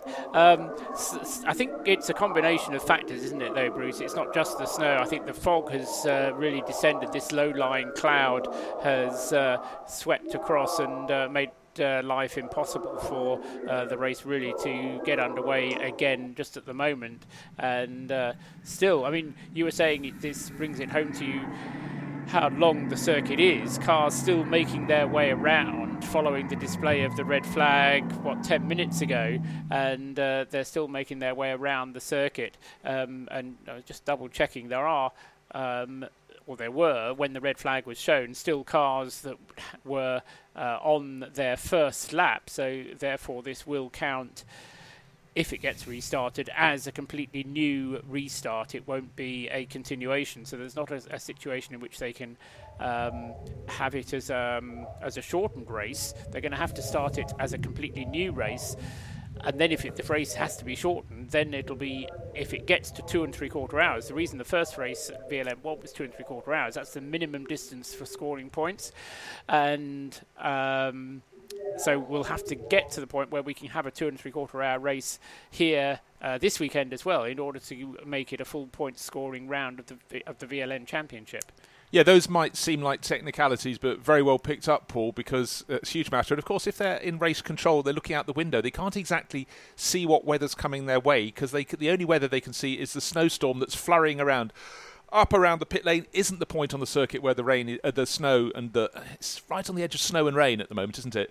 Is uh, causing the worst problems. That's the far end of the Nordschleife the part where you really have to hang on and uh, concentrate, but uh, very, very hard to see. So indefinite period of race suspension. The red flag flying here over VLN 2. And for the marshals standing out around the circuit, we applaud them for being out there in all weathers. But I think now the last car has. Um, made their way around most parts of the circuit, they can hopefully uh, stand back from the edge a little bit and get a bit of shelter. But again, just like I thought the last of the cars were coming in, some more headlights came into view, yes. coming at about 40 kilometres an hour just as towards you, the end of the lap. Just as you think you've got everybody back, then uh, you find you haven't got everybody back. Um, and this an issue as well is going to be. I, would love to be able to send Joe Bradley down into the pits at this point because he's got 180 something cars sitting in the pits and there won't be room for him to move. Um, it'll be absolutely chock a block down there. And though, though you could do re- refueling here, of course, if it, if it was a Creventic race, Joe would be in his shorts anyhow, so that'd be a lovely day for Joe. But the snow sitting on the rear wing, actually being shoveled off the top, that's good to see. Not the snow, but, but it's the Get Speed Mercedes. We saw it tail into the barrier providing they haven't got two cars and I haven't caught myself out, say, just check that's, that's, number two, or is it the sister I car? think it's the 23, that one, isn't it? Or uh, that could be the roast. Uh, that could yes, that could be the Janine Hill, John Shoffner, yes. Fabian Schiller, one of the other camera cars. Which is, which is also a Get Speed Performance uh, entry, but sponsored by Rooster Rojo, uh, R2 uh, J2 Racing, um, and I think that was the car that we were seeing there, the uh, number 23 car, as opposed to the number two, the full pro entry for Get Speed Performance. So even as the cars gather in the pit lane, you can look at their front ends and they've got snow affixed to the noses. It's just as they've been coming in. The number 80 Porsche being wheeled backwards and forwards. That's a car running in the SP7 class. That's Andreas Simonsen, Swedish racer, Patrick Kolb and Johannes Stengel car undamaged, which is good to see, but uh, snow stuck to the front and uh, starting to settle on the roof. Of course, the car no longer moving at any speed at all, but rather pleasingly being wheeled back into its pit garage to at least try and do something to keep the snow away. It's cold, it's wet, it's trying to snow, and it is snowing it's at various points around the track. But it's one of those really wet snow days. Yes, yes, it's uh, it's one of those horrible, miserable ones where it gets into your bones, um, and yeah, with uh, ambient temperature of uh, only a couple of degrees Celsius and possibly less than that up in the mountains, um, and the dampness, it uh, really does need warm coats and hot uh, hot tea. But still, cars making their way into the Tiergarten. And uh, well, these are the, these are some of the front runners as a Walkenhorst Motorsport oh, yes, BMW. So these so are the some of the lead group. Tell well, actually on no, their second lap. On their second lap. But actually, frankly, Paul, I'm quite disappointed. There aren't so many people sitting in the grandstands anymore. I feel the, the hardiness and the or foolhardiness as well as the hardiness quotient isn't quite what it normally is. But of course, if the red flag is flying, that's your opportunity. Plenty of things. They might have gone off to the museum or gone to get a coffee or somewhere in that main conference or get centre. down into the paddock, you see, because all Exactly. the cars are now in the pit lane and you can get into the paddock. Um, but uh, yeah, still cars making their way back. And only after we get them all back are we then going to be able to uh, uh, see what decision is made. The thing that concerns me slightly is that this shot that uh, we're seeing at the moment, which I think is just coming uh, off the end of the Döttinger Höhe, um, there is very little, there has been very little improvement in the weather since the red flag was shown, and that's good 20 minutes ago now, Bruce. So Yeah. I, I just. But this is the good end of the circuit in terms of weather. uh, The far end is where the snow's settling. If you look at the grass on either side yes. of Döttinger Höhe, we can see the grass around uh, Exmühle, Bergwerk, and that sort of two thirds of a distance, half distance around the lap. That's where it's settling full time. Yes, and uh, with the combination of the uh, settling of snow and the fog, um, it really does uh, mean that there's going to have to be a substantial improvement before we get the race underway. It's visibility that is the is the key factor. If it was yeah. the track is is not as wet as a, a full wet rain racy day, but it's not far off, and the, the snow is just on the cusp of being being rain. But it's the lack of visibility, particularly around the far end, and they're doing exactly the right thing to bring the cars in, because otherwise, frankly, it would be bedlam out there. Yes, yes, and I mean uh, the with the temperatures so low, of course, the water on the track does become extremely slippery indeed. So uh, cars continuing to find their way back home and into the pit lane. And to give you a guide of the, the part of the circuit that has better visibility, there's a high camera angle looking at pit entry. In the background, you can just about make out the race control tower. There is the bridge over the straight, and you can only just make that out through the murk of the swirling snow. So it's not a case of being a little um, eager to bring them into the pits. It's an absolute essential uh, moment in the race. Bring them off the circuit, and even on the Grand Prix loop now, the snow is starting to settle on the grass. It's turning from green to white, and we're going to await any further signals as to when racing is going to be underway. But quite frankly, Paul, they can't send them out uh, anytime soon. The weather changed fast before the start of the race, but right now it seems to have settled in. I, that's as I say. You mentioned it uh, right at the start. There wasn't a lot of wind, and uh, times it did get gusty. But when there isn't a lot of wind, very often the uh, cloud just gets itself into a little valley and settles there, and uh, that seems to be what's happened at the Nurburgring this afternoon. With uh, the race just into its second lap when the red flag was shown and uh, bringing matters to a conclusion after a great start, has to be said, from uh, Jens Klingmann and also from, uh, was it, uh, it was Martin Tomczyk, wasn't it, who Yeah. uh, eventually we, we discovered was at the wheel of the Schnitzer BMW, and uh, he'd got himself into the lead, um, making the most of a second row of the grid start that uh, had been achieved for him by Sheldon van der Linde. But uh, the Schnitzer BMW then having got itself ahead of the uh, Falken BMW, those two cars being greeted by the red flag about halfway or a quarter of the way around their second racing lap. The car that started on pole, Paul, Christopher Mies in the Land Motorsport Audi, we saw him overtaken, as you just mentioned, by uh, Jens Klingmann going down into the opening corner. But uh, I just noticed that that's fallen back to fifth. So just as they got onto their second lap, it will have to go back the other way. Uh, Jeroen Bleekemolen took the, the Dodge Viper up into fourth overall. The, the Viper was going great Ernest guns, wasn't it? began its Um, not a car that we often see uh, a long way forward, but uh, the, um, the the Viper certainly doing very nicely indeed. And the other thing that I was looking forward to see what would happen, but of course nothing did, uh, was what progress might have been made by uh, either the Phoenix Racing Audi that started from the pit lane uh, or the Konrad Lamborghini, which also started from the pit lane. They came through the bottom half of the top, well, right at the end of the 19th 15th, 15th and 16th. 15th and 16th was it? Okay, so I had them as 19th and 20th. Oh, because because that, that they got to the next positional change point on the timing yes, sheet so they got before the red flag. to the end of the second sector, um, and at that point the uh, the red flag was shown. Um, but uh, they, so they were certainly making uh, good progress those two, and I just wonder whether they actually were fitted with wet tyres, which is why they started the race from the pit lane. But, in, in uh, fact, I, I'm sure I'm sure you're correct in that, Paul, because we had an onboard camera car and we had the, the, the Lamborghini go past. yeah, with considerable yes, uh, and looking, looking very strong indeed. So. Um, uh, the, the, the silly thing is, you you make good decisions like that, uh, and then it's all for nothing because the race gets stopped. And as uh, we've been mentioning, if there is a restart, as far as I can work it out, it's going to be a restart from the original grid positions. uh, Theoretically, over the full race distance, although whether that's going to be possible, uh, I somewhat doubt. Yeah, but you can but roll the dice. You've got to work with what's in front of you. But uh, yeah, certainly very good good run there from Tomczyk to put the BMW in the lead. That out car collection Audi, number 32, up into second place. The red Audi, not used to that livery yet. To take a while. The car collection for long were They- white and blue and blue and white, and uh, they've kept on changing their liveries. But the last few cars, I think this, I think finally we got all the cars back, I think uh, these with are the now- exception of a couple of safety cars going Yes, around up to the service- final sequence of corners. The red flag still being flown here on the Nürburgring Nordschleife, and uh, conditions difficult everywhere, but particularly the far end of the circuit. Around the pits, the visibility is poor, the track is wet. You don't want to go on the curbing, you don't want to go on the grass, but at least you can vaguely see what you're doing. But at the far end, you certainly can't.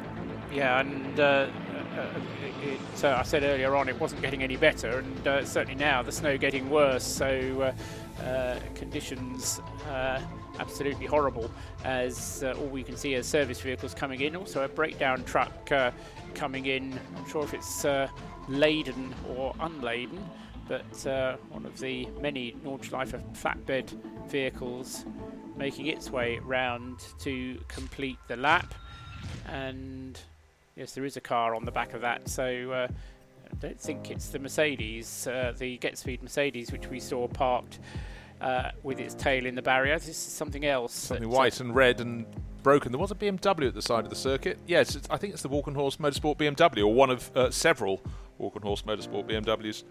Okay. The car Four. 34 it isn't because David Pittard's got that in seventh place overall. Car number 35, the Rudi Adams example. No, that's come through in 20th place overall. Car 36. Oh, I, I could keep on working down the order, but they have got plenty of cars, not just in SP9, but in some of the uh, other classes as well. All BMWs. But uh, let's have a little look for the 36 entry of Peter Posavac, Andreas Ziegler, and British racer Hunter Abbott. Scroll down, obviously, with 190, 183 starters. It could be a long way down the order, but that could be the faller.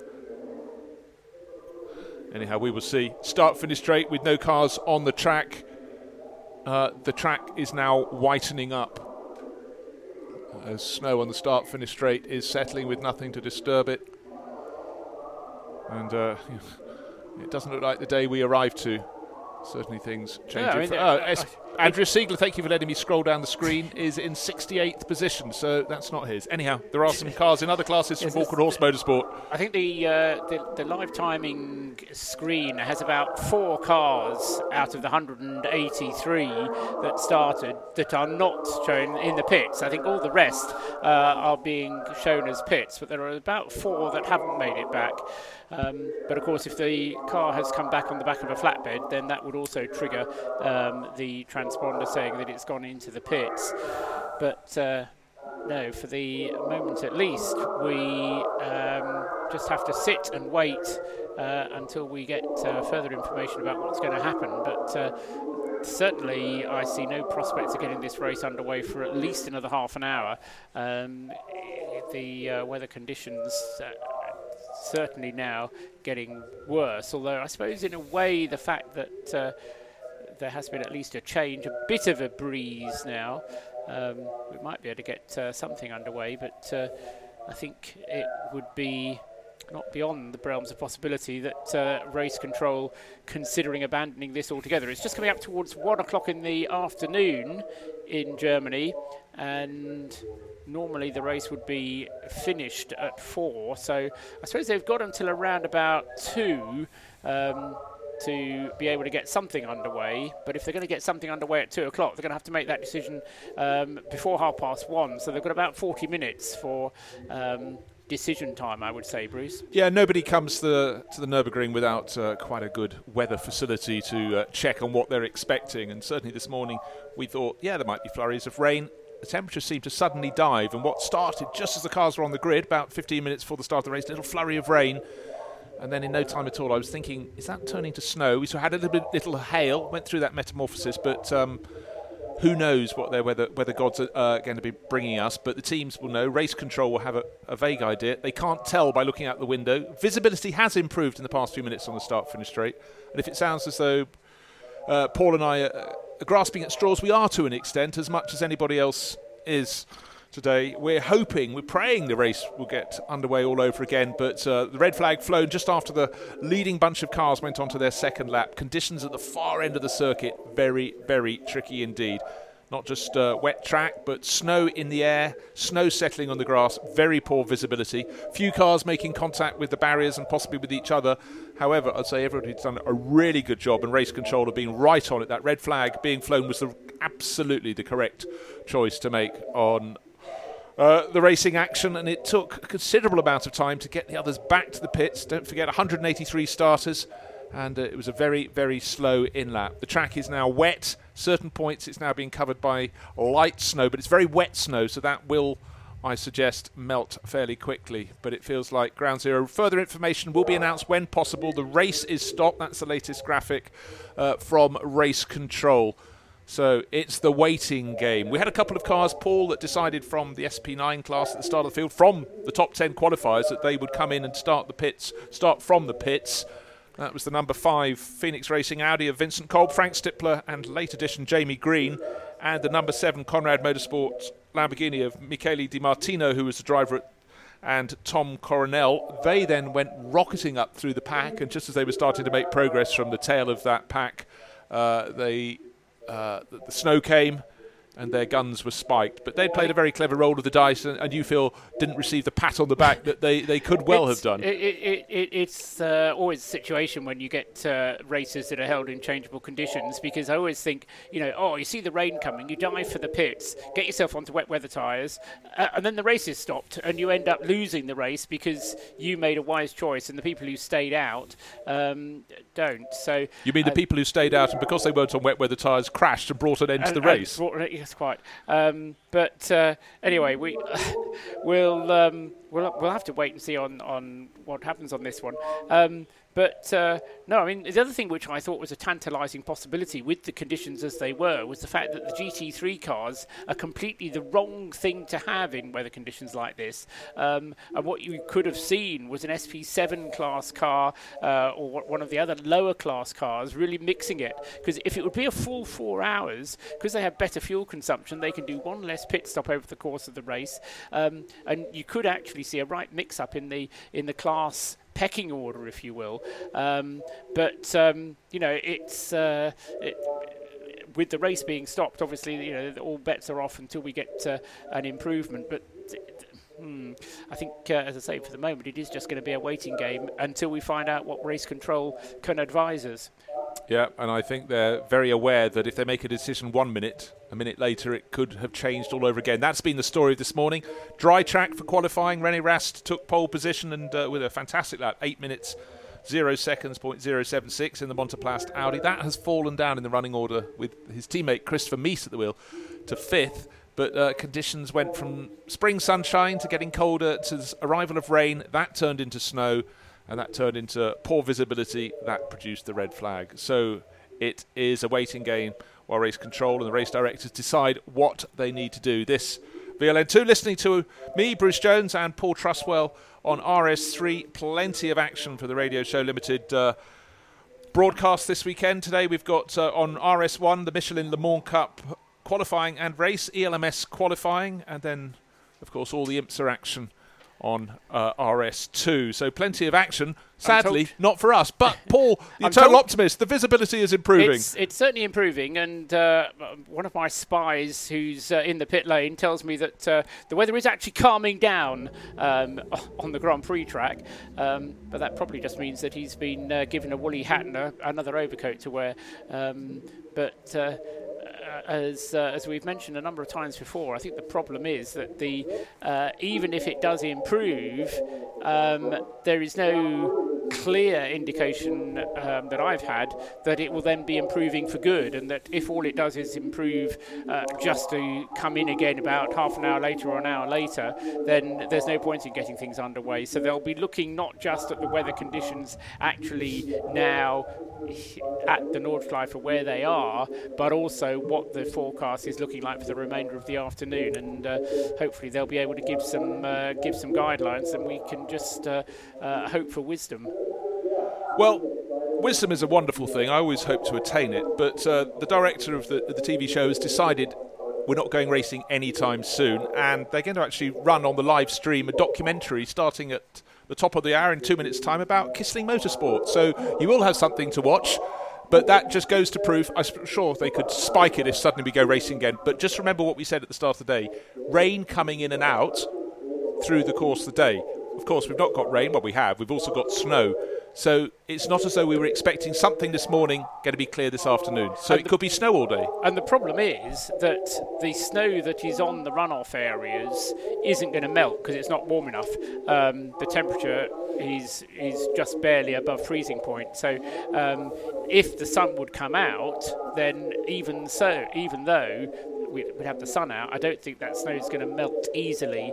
Um, and if I was in race control, I would be unhappy even running a race meeting where there is snow on the runoff areas for all the reasons we've already talked about. So, uh, yeah, I'm. Uh, I'm not happy with this at all um, because I think we might have had it for the day. But uh, there's that optimist in me. Well, uh, if I was in the grandstand, I'd um, I'd still be. You would be going home. You'd be waiting. Uh, yeah, I'd be waiting until we were told.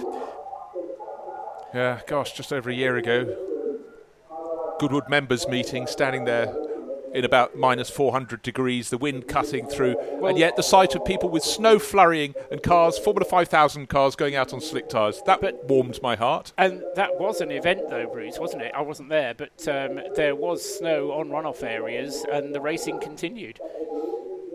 Yeah. In fairness, I mean, Goodwood a very, very fast track, but uh, they adjusted as much as they could. But you're further up here, altitude wise the track, your visibility lines around the Nordschleife are frequently very poor indeed, and they have to consider and that. You have blind entries to corners.